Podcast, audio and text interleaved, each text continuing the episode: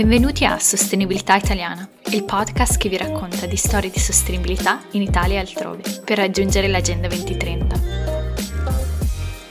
Oggi ho qui con me Valeria Pini, manager di Lender Mills, società di sviluppo internazionale. Valeria è un'esperta di società e questioni di genere, in gestione di risorse idriche e sicurezza di cibo. Valeria ha lavorato in diversi paesi asiatici, tra cui l'Afghanistan e il Nepal e anche in Cina e Colombia. È stata un'esperta per la Commissione europea e per la Banca di Sviluppo Asiatica. Dopo un master in antropologia e scienze politiche, ha conseguito all'ISPI un altro master in sviluppo internazionale e più recentemente un executive master alla SDA Bocconi. Valeria è anche partner di Wistro, la prima piattaforma italiana manager collaborativi.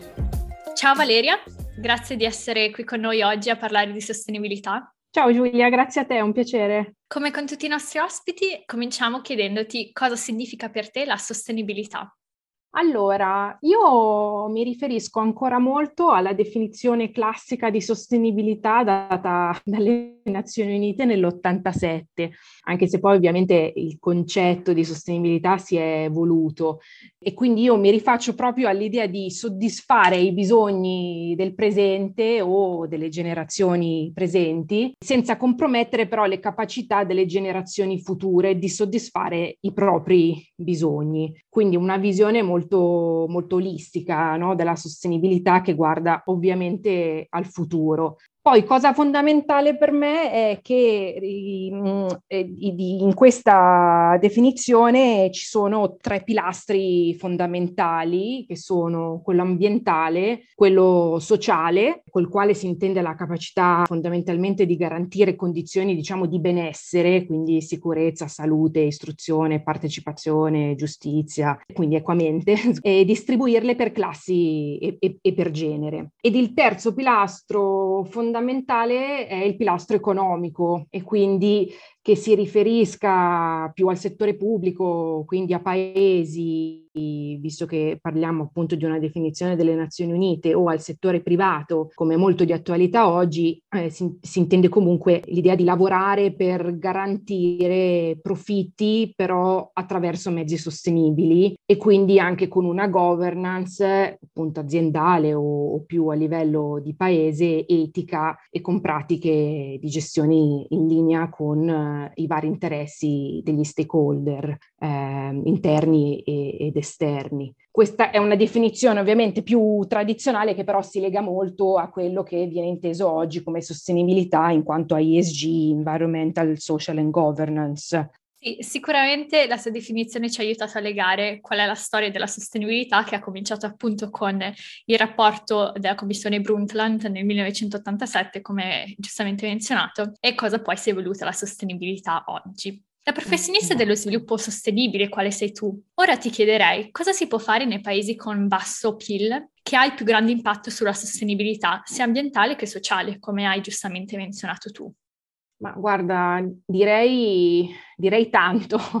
senza ombra di dubbio. Provo magari a dividerlo giusto in due macro categorie per, per avere un'idea un po, più, eh, un po' più precisa. La prima direi a livello strategico, quindi appunto per avere un approccio generale onnicomprensivo, eh, prima di tutto ovviamente nei paesi a basso PIL eh, ci sono pa- paesi più ricchi o comunque donatori, quindi organizzazioni che contribuiscono all'aumentare del PIL e contribuiscono con programmi, come sappiamo, che siano umanitari o di sviluppo. E mi sono resa conto io molto spesso purtroppo gli interventi dei donatori vari, sia che siano appunto bilaterali o multilaterali, sono poco eh, allineati e quindi si hanno purtroppo sprechi o comunque sovrapposizioni di, di interventi e quindi secondo me a livello strategico la prima cosa da fare sarebbe veramente cercare di, di allineare eh, gli aiuti, gli interventi, i soldi spesi nei vari settori. E poi ovviamente in linea con questo programmare e quindi investire anche i soldi in logica di filiera, in value chain o comunque comunque con una logica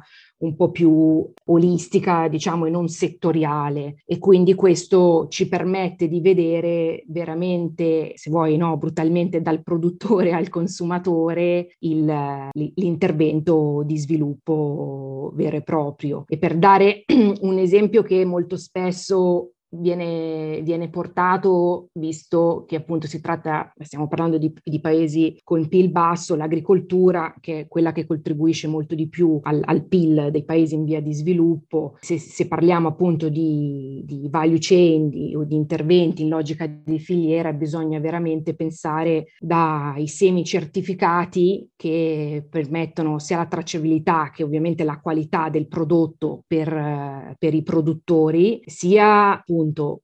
ad, ad, altri interventi che normalmente sono di altri settori, quali l'irrigazione, eh, le risorse idriche che sono necessarie e fondamentali ovviamente per, per, poter produrre, e poi ai successivi step eh, appunto del, della logica di filiera, passando per no, come conservi i prodotti, in che maniera li conservi, hai le strutture necessarie per conservarli e il trasporto. E tutto questo va pensato pensato ovviamente in logica di sostenibilità economica prima di tutto, perché devi essere in grado di, di remunerare in maniera giusta tutte le persone coinvolte all'interno della tua catena di valore no? quando, quando, produci, ehm, ma allo stesso tempo anche di assicurarti che le condizioni ovviamente, quindi questo si tratta più di sostenibilità sociale, siano giuste e eque, come abbiamo visto prima con la definizione, e ovviamente che a livello di produzione quindi si rispettino, si rispettino i criteri di, di sostenibilità ambientale che possono essere quelli del paese stesso o a volte anche quelli internazionali.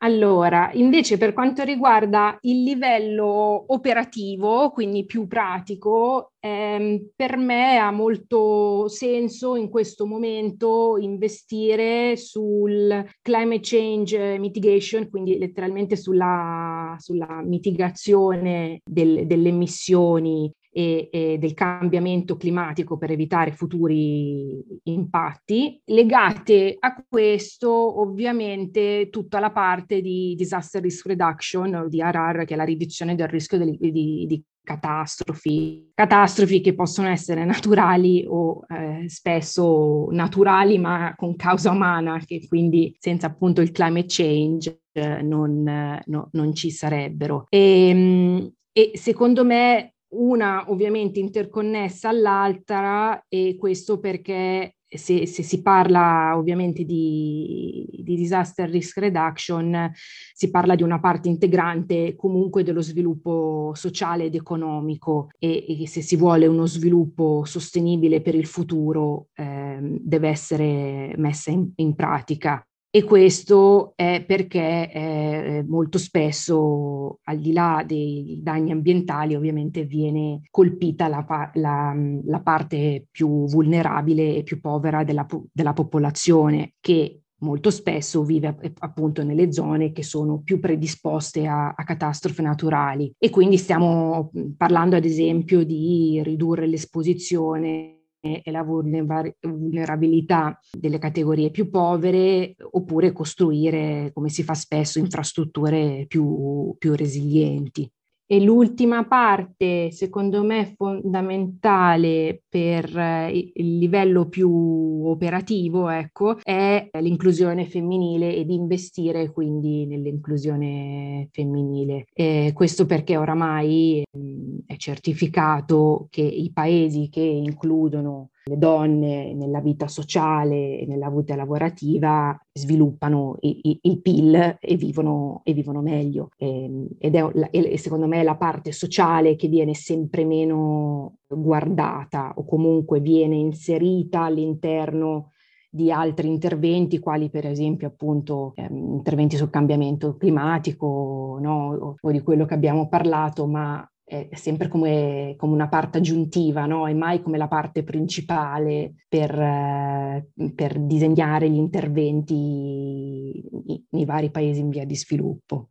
Grazie Valeria per questa overview um, sui paesi con basso PIL. E infatti per la prossima domanda rimaniamo um, in Afghanistan che è un paese in cui tu hai, hai avuto modo di lavorare per diversi anni. E quindi appunto vorrei chiederti dell'inclusione femminile, della sostenibilità in Afghanistan, a che punto siamo e eh, cosa si può fare, considerando che purtroppo eh, con gli ultimi sviluppi del, degli ultimi mesi, diciamo, i media si sono molto spostati dalla situazione dell'Afghanistan. Allora, guarda, ti do prima una risposta mia personale, che però ovviamente non è esaustiva ed è una prospettiva mia personale in quanto comunque donna occidentale, no? Eh, in Afghanistan, come tu hai detto, io ci ho vissuto e lavorato per qualche anno, però mi rendo conto comunque in condizione privilegiata a livello ministeriale, incontrando e lavorando con donne che ovviamente avevano studiato, avevano accesso a posti di lavoro abbastanza significativi, ecco. Quindi diciamo la, la, situazione al momento è completamente travolta rispetto a quella con cui ho avuto a che fare io, perché ovviamente dall'arrivo dei talebani le scuole hanno, hanno chiuso, a, eh, a, parte appunto le scuole elementari per le ragazze e, ehm, e la maggior parte delle donne che lavoravano non possono più lavorare, molto spesso perché eh, non vengono più eh, accettate nel loro posto posto di lavoro. Quindi è un ribaltamento ovviamente completo di, delle, delle, libertà e dei diritti che avevano acquistato no, con, con i denti eh, strappato durante questi anni per poi ritrovarsi appunto eh, nelle condizioni degli anni 90. E c'è da dire che purtroppo questa situazione non sembra, non sembra migliorare, nel senso che eh, la settimana scorsa, e quindi si parla appunto di, di tardo marzo, eh, quando dopo l'anno nuovo persiano eh, le scuole riaprivano con un nuovo anno scolastico, eh, alle, alle, ragazze della, della, secondaria, quindi era stato promesso che sarebbero state, mh, sarebbero state reintegrate all'interno appunto degli anni scolastici che avevano abbandonato ad agosto 2011, eh, 2021, scusa, e, e purtroppo invece ha, le, le scuole effettivamente ovviamente a loro non hanno aperto e, e, sono state rimandate indietro. Devo dire che rimane comunque una cosa non, non, non ben capita neanche, neanche, in Afghanistan, perché comunque le donne, le, scusa, le ragazze già studiavano, anche le donne in università già studiavano separate dagli uomini o dai bambini, andando a scuola o in università in orari diversi dai compagni uomini. Ehm, e quindi la segregazione dei sessi che alla base base di tutte, di tutte queste nuove politiche era, era, già rispettata. Sembra che ci siano delle divisioni interne dei, no, all'interno dei talebani tra chi vuole concedere dei diritti in più anche per un riconoscimento internazionale e chi invece è molto più ortodosso e quindi non vuole. E questa diatriba si vede con quello che è successo settimana scorsa. Allora, ovviamente sai, un conto se hai 20 anni di lavoro come fino a, ad agosto scorso e continui a lavorare in una certa direzione, continui con i programmi appunto di istruzione e soprattutto di inclusione a livello, a livello professionale. In questo momento è, è, di, è proprio difficile riuscire a vedere come, come, come andare avanti e io ti direi il primo passo sarebbe veramente avere riconosciuti i diritti umani basici che non, che non, sono più da, appunto, da agosto a questa parte, tenendo conto che comunque, carità, l'Afghanistan è un paese molto, molto conservatore in cui comunque molte delle ragazze, soprattutto ovviamente in zone rurali, comunque faticavano ad andare a scuola e quindi, e quindi rimane una lotta proprio per, per l'istruzione prima di tutto eh, e poi per cercare di crearsi una vita al di fuori delle mura domestiche. Tra l'altro, prima di iniziare a parlare con te, ho sentito la figlia di, di, un, ex, di un ex collega che è arrivata appunto con la famiglia in Italia ad ottobre, eh, la quale è rimasta molto scioccata ovviamente del,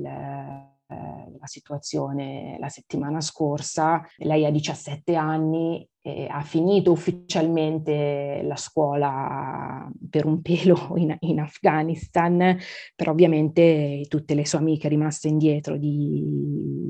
no, età poco più, poco più giovani di lei, finisce che sono chiuse in casa senza la possibilità di studiare. E mi diceva lei, come mi hanno detto, devo dire anche altre amiche nel corso degli anni, a noi quello che interessa veramente vista la nostra società e le nostre tradizioni, è poter studiare e poter lavorare. È, il punto non è doversi mettere uno strato più in testa o, o, in meno, doversi comportare in pubblico in una certa maniera, è veramente poter studiare e poter lavorare. E purtroppo al momento anche questo gli è stato tolto. Quindi ci vorrà del tempo per cercare di riacquisire un tot dei diritti ottenuti, anche se in parte eh, e anche se non no, con, con, una strada ancora da percorrere nei vent'anni precedenti. Ora per, torniamo però in Italia, eh, dopo aver fatto questo giro del mondo in breve, e ti chiederei cosa si può fare per la sostenibilità in Italia? Ok, allora secondo me in Italia eh, si può ancora fare decisamente molto in, per la sostenibilità e direi che eh, c'è anche tanta confusione al momento, quindi prima di tutto direi di, che, che sia fondamentale continuare a a, a istruirsi eh, e a istruire, se vuoi, quindi continuare un processo di awareness raising per capire bene che cosa sia la sostenibilità appunto a 360 gradi tenendo conto dei principi SG, quindi environmental, social and governance, tutto, tutto insieme. Il che eh, vuol dire un, un tot di cose, quindi vuol dire ascoltare il settore finanziario e che quindi la sostenibilità di per sé non è una bolla, visto che gli investimenti ESG